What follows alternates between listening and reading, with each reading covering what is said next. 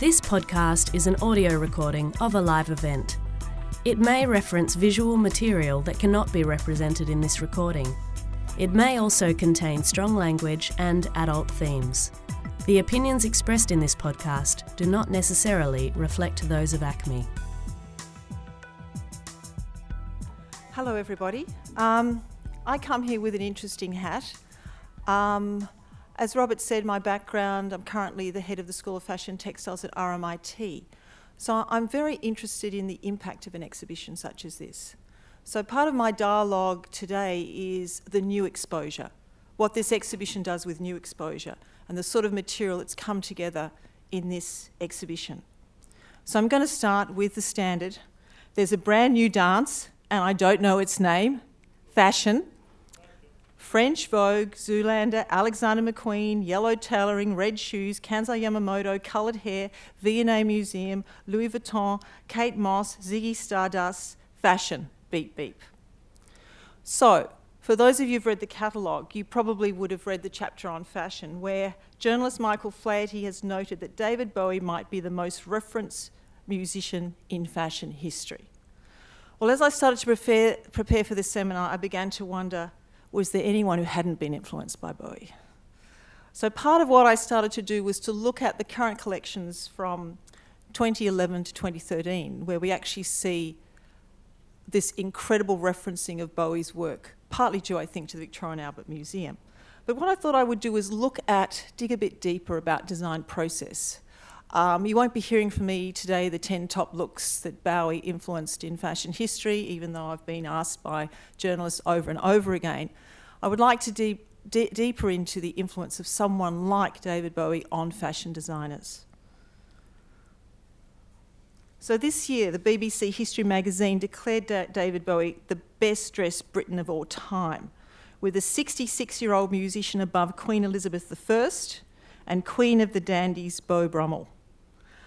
Bowie received forty-eight point five percent of the votes, compared to Elizabeth the First at thirteen point six percent. Bowie was nominated by designer Wayne Hemingway of Red or Dead for his significant and continuing influence on fashion. So what is it about this David Bowie and his clothes and music? Well, I think there have been a lot of scholars who've started to really reconsider the role of clothing and music together. And David Bowie, as Janice Miller has noted, is one of the few performers who have been discussed in terms of fashion image without losing any of their value as a musician. Often clothings have been thought of as the gloss. But when we start to look at Bowie, we start to see something more of a composition where the clothing and the music work together. The whole experience comes together. And this is where the potency occurs. So I'm interested in looking at Bowie's impact on contemporary design and how various contemporary designers have used that. So I'm going to look at various ideas and narratives related to identity and difference, gender, fandom, iconic imagery, and historic referencing. I think before we start, I think it's worthwhile thinking about the strong parallels that run between music and fashion, and this idea of mass communication, of the power of what happens when someone is performing and the clothes that they wear. So part of what we're looking at is that parallel, that parallel dialogue between fashion and music and how they come together. I put this one up here because this is one of those very snap-type scenarios, and I won't be doing a lot of these. This is the French designer Jean-Paul Gaultier, directly referencing the Kansai Yamamoto knit jumpsuit from nineteen seventy-two. And there it is, reinvented forty years later. Now, if we look at this collection, and this is where it's quite interesting, Jean, Jean-Paul Gaultier actually looked at all the all his favourite pop stars, Annie Lennox, Boy George, everyone, and just put the whole rock star look together in this particular ready-to-wear collection. Now, the designers I'm about to look at, some of them you won't be so familiar with, have actually looked quite deeper in terms of how Bowie might influence the very essence of their design. So the designer I'm going to look at here is Walter Van Beirendonck, who recently had a major retrospective that was sponsored by the Naomi Milgram Foundation. Um, so Robert will be very familiar with this one. Um, down at the Design Hub, previously was displayed in Antwerp in the Fashion Museum there. Now, the centre point of the wall was a blown-up image of David Bowie. Now, in this particular exhibition, which was also an archive of a designer, uh, it was trying to get into, you know, the thoughts of a designer. What are the sorts of things that inspire you? What are the influences in your world? So there was this whole wall called a Wonder Wall, and on that it had uh, pictures of, of people, uh, cultural events, artworks, and so on. And the major iconic part for Walter Van Beirendonck was actually David Bowie. And this is what he said. "My earliest memory of David Bowie was a Ziggy Stardust when I was about fourteen or fifteen years old. I was fascinated by Bowie as a human being, his music, and his ever-changing looks. The combination of all of that was just so overwhelming to me. In that moment, I realised that image and clothes were a form of communication. Ultimately, Bowie was the reason that I got interested in fashion. I love the codes he was playing around with. His favourite song was Heroes, and I'm wearing one of his um, necklaces." So this is how Bowie looked at, uh, this is how this is how Walter Van Beirendonck looked at Bowie.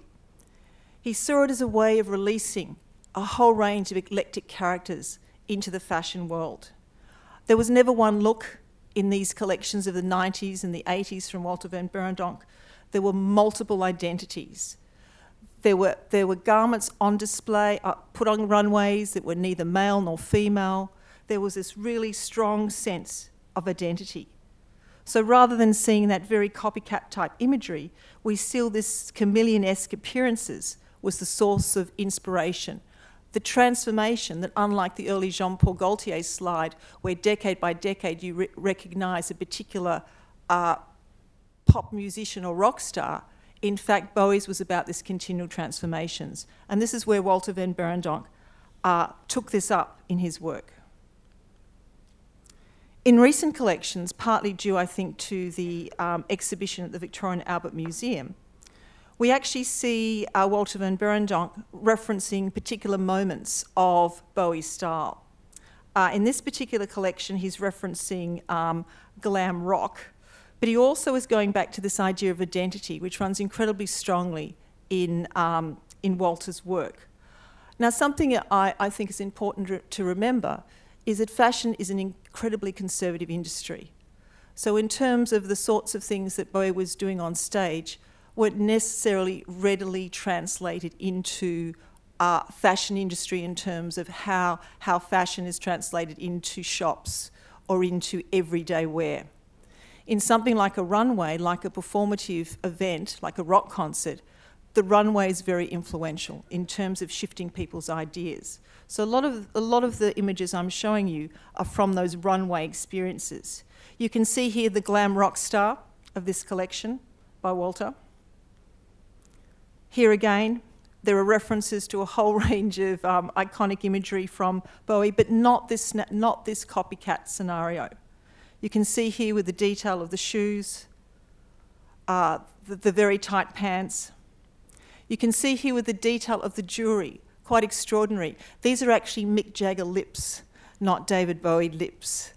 But I think in terms of the power of a designer, in terms of the thinking, the idea of Bowie, I mean, there have been many, many, many academics who've written about the medium of Bowie, but I also think the very idea of Bowie and the elements that make up those transformative practices is where you see a designer like um, Walter Van Beirendonck are working quite a particular way.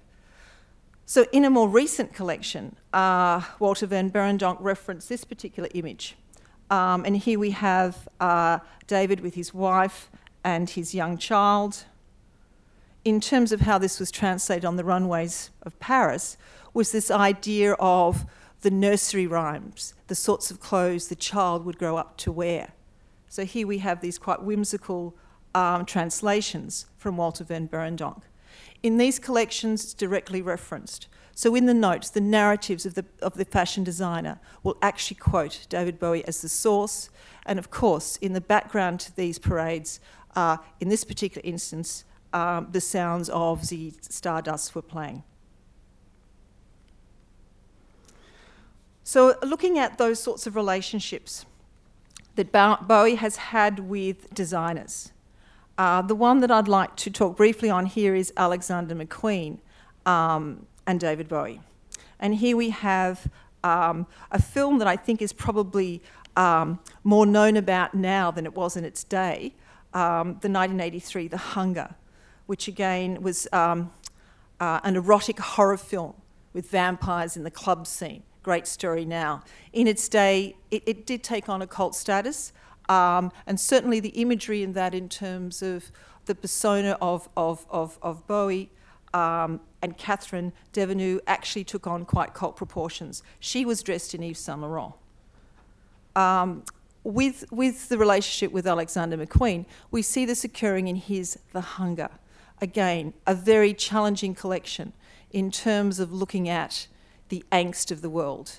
Here we have, like in the vampire movie, we have garments that are ripped, uh, flesh exposed, um, that the woman wearing the red skirt actually has worms crawling down the clear plastic front of her garment.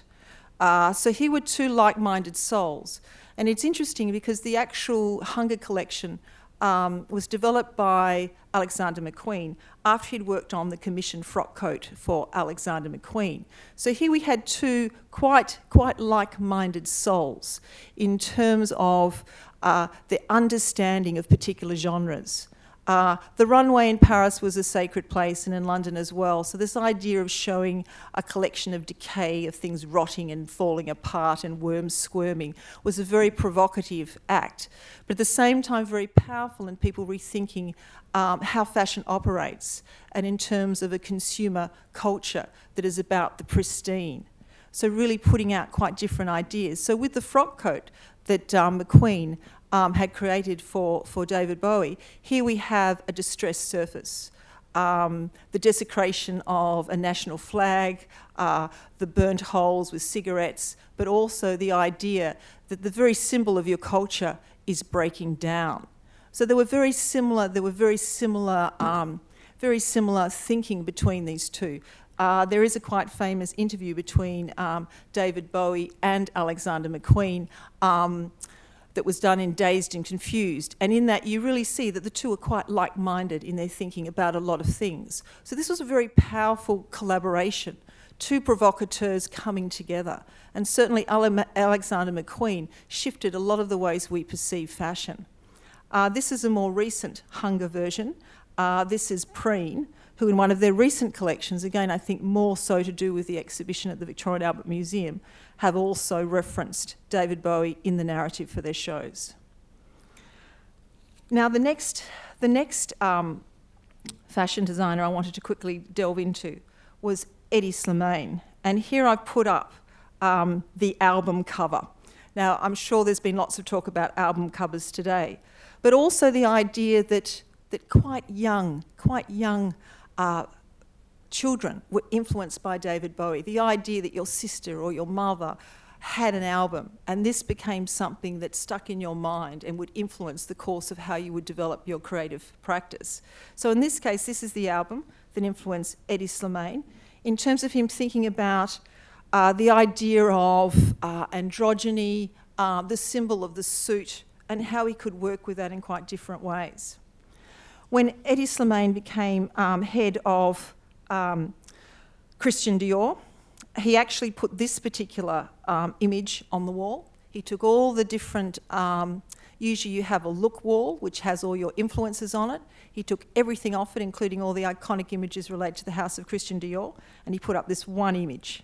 And of course, this is the very famous image of David Bowie on the stage presenting the gra- Grammy to Aretha Franklin, and of course with that very um, strong opening, ladies, gentlemen, others. So a new era had begun, begun at Christian Dior Homme. It would never quite be the same again in terms of starting to think quite differently about how work was developed. Hedi Slimane also went on to design for Yves Saint Laurent and had this incredible deep influence in terms of the type, the way he was putting out identity, the way he was trying to shift what a traditional menswear collection might look like. Of course, Hedi Slimane is known for dressing David Bowie um, during this period and bringing in these very tight, clinging suits. Now, of course, for, for Dior, for Yves Saint Laurent, Uh, the idea that Bowie was out there wearing these suits gave them this notoriety, this mass communication, this transference between uh, these different collaborators, um, artists, um, working together but separately is an interesting one. So the one I also want to um, to look at is another approach to using a David Bowie. So we, we've looked at the ideas, we've looked at uh, influence from a very, very early age. But in terms of thinking of how, how you reference someone like um, David Bowie, and in this case, this is Raf Simons for Haute Couture, Paris Haute Couture, one of the recent Haute Couture collections. Um, and you can see here this rather grand entrance to the Dior. Um, it's the Rodin Museum in Paris. It's undergoing renovations. Uh, big wall outside, so you don't see that the front of the facade is actually being renovated. Um, he was interested in the idea. Raf Simons writes about this idea of Bowie as this chame- chame- chameleon, um, the materialization of something else, more than a man, an idea. So what he did was take the traditional house of Christian Dior. This is the inside of the parade where you have all the scaffolding. He started to look, and again, he played all the different songs from, from, from Bowie as part of the accompaniment. Um, but in the past, where designers have worked for Dior, they're meant to reference the collection of Christian Dior. There's meant to be a very strong history thread running through the couture collection, so you're always going back to the original fifties. So what he tried to do was to look at history differently. So he started to reference someone else, someone else's archive. He referenced the archive of David Bowie. So rather than using Dior, he used the archive of David Bowie. He also wanted to bring the kink back into um, haute couture. So here we start to see this use of different types of materials. You get a sense of Bowie, but we're not looking at a copycat scenario. We're not looking at, at garments you can say, oh, that's the seventy-two outfit, that's the eighty-one outfit, that's the, and so on. Here we start to see the idea of Bowie being used. You can see here this incredible combinations of, of fabrics and also a type of edginess. Here we have probably the only truly snap type scenario, but even then you're not really seeing that. So for him it was very much this idea of how you use history. Here are some of those ones that we're more familiar with, and I've just put these in here to give a, a sense of how how a lot of fashion history has looked at David Bowie with, with more of the snap the snaps in terms of those elements like a suit. Suits are something that have always been something very classical in terms of menswear. So when we start to look at uh, Phoebe Philo and Celine, here we start to see menswear being seen in a women's wear context. Sure, there have been other designers like Yves Saint Laurent, but there is this transference that we start to see. And I think that is something, again, fashion is very conservative. So to actually see these types of things stirring up fashion is really very important. Here is the Dries Van Noten again, referencing a particular moment in Bowie's life. Now, what I wanted to say in terms of thinking about how an exhibition operates was to think about in terms of, by the release of an archive, what that actually does. I mean, it might seem for many of you in this audience that it would be very strange that some people don't have the encyclopedic knowledge of David Bowie like you have. So I think that is something that in terms of what happens when you release an archive. And archives are really quite rare things, and that's why I started with Walter Van Beirendonck. There are very few types of these mass accumulation of things where people have actually put together quite, have actually through default or just their good practices, have actually kept everything. So when you release that all together, it really does become quite an amazing impact and phenomena in terms of what that does for the next set of people looking at that. So as I said earlier, between twenty eleven and twenty, well now, you will find that nearly fifty percent of collections that have been on Paris runways have actually referenced Bowie. They come at it from slightly different ways. These are the strongest ones that I've tried to pull out to show different ways of referencing that. But that release is out there again, and designers are starting to look at what is it about that. So it's not stuck in a time warp. It's actually about this transference, this idea of total change. So looking at a fairly conservative fashion industry, it's interesting to look at the recent collection that's come out from Selvages, which is called Agenda. Now, Agenda actually starts to address many of the things that, that Bowie was toying with in terms of his many his many characterizations. Um, but this, for the first time, is a collection that doesn't break up male and female. It actually is put together in one part of Selfridges, and here everything comes together. Uh, the word agender is probably a bit laboured, but it says what it's about in terms of how that actually gives a very different meaning to the way we look at clothing and the way we actually still put things into these neat, tidy boxes. So when I started to think, why do pe- why do designers keep returning back to David Bowie? Well, it is about breaking up. breaking up this, this, these habitual practices. David Bowie still has that resonance of continual change, which is very much about what fashion is about, but also in terms of unsettling, where things in a very homogenised fashion world continue to be repeated again and again and again. So simple things like man dresses, simple things like different cuts of suiting, actually portray very different images of bodies, actually portray very different ways of movement. Um, so all those particular characteristics of how you live in your world alter in terms of the way your garments fit, the way the fabric flows around your body. So this whole idea of body image um, really shifts quite substantially. And also this creativity, the performative aspect. So ironically, haute couture is where there are very extravagant parades, but again, often with these very strict Um, ways of thinking about identity and gender. I haven't gone into the back scenes, I haven't hit the streetwear, because in terms of where we look at mass communication, the number of magazines that put those images out there, the number of people who follow those is on a par with the number of people who go to Bowie performances. So when we start to look at how those things come together, you can see that Bowie in subtle and less subtle ways will always continue to have an influence on fashion. That's it from me. Thank you.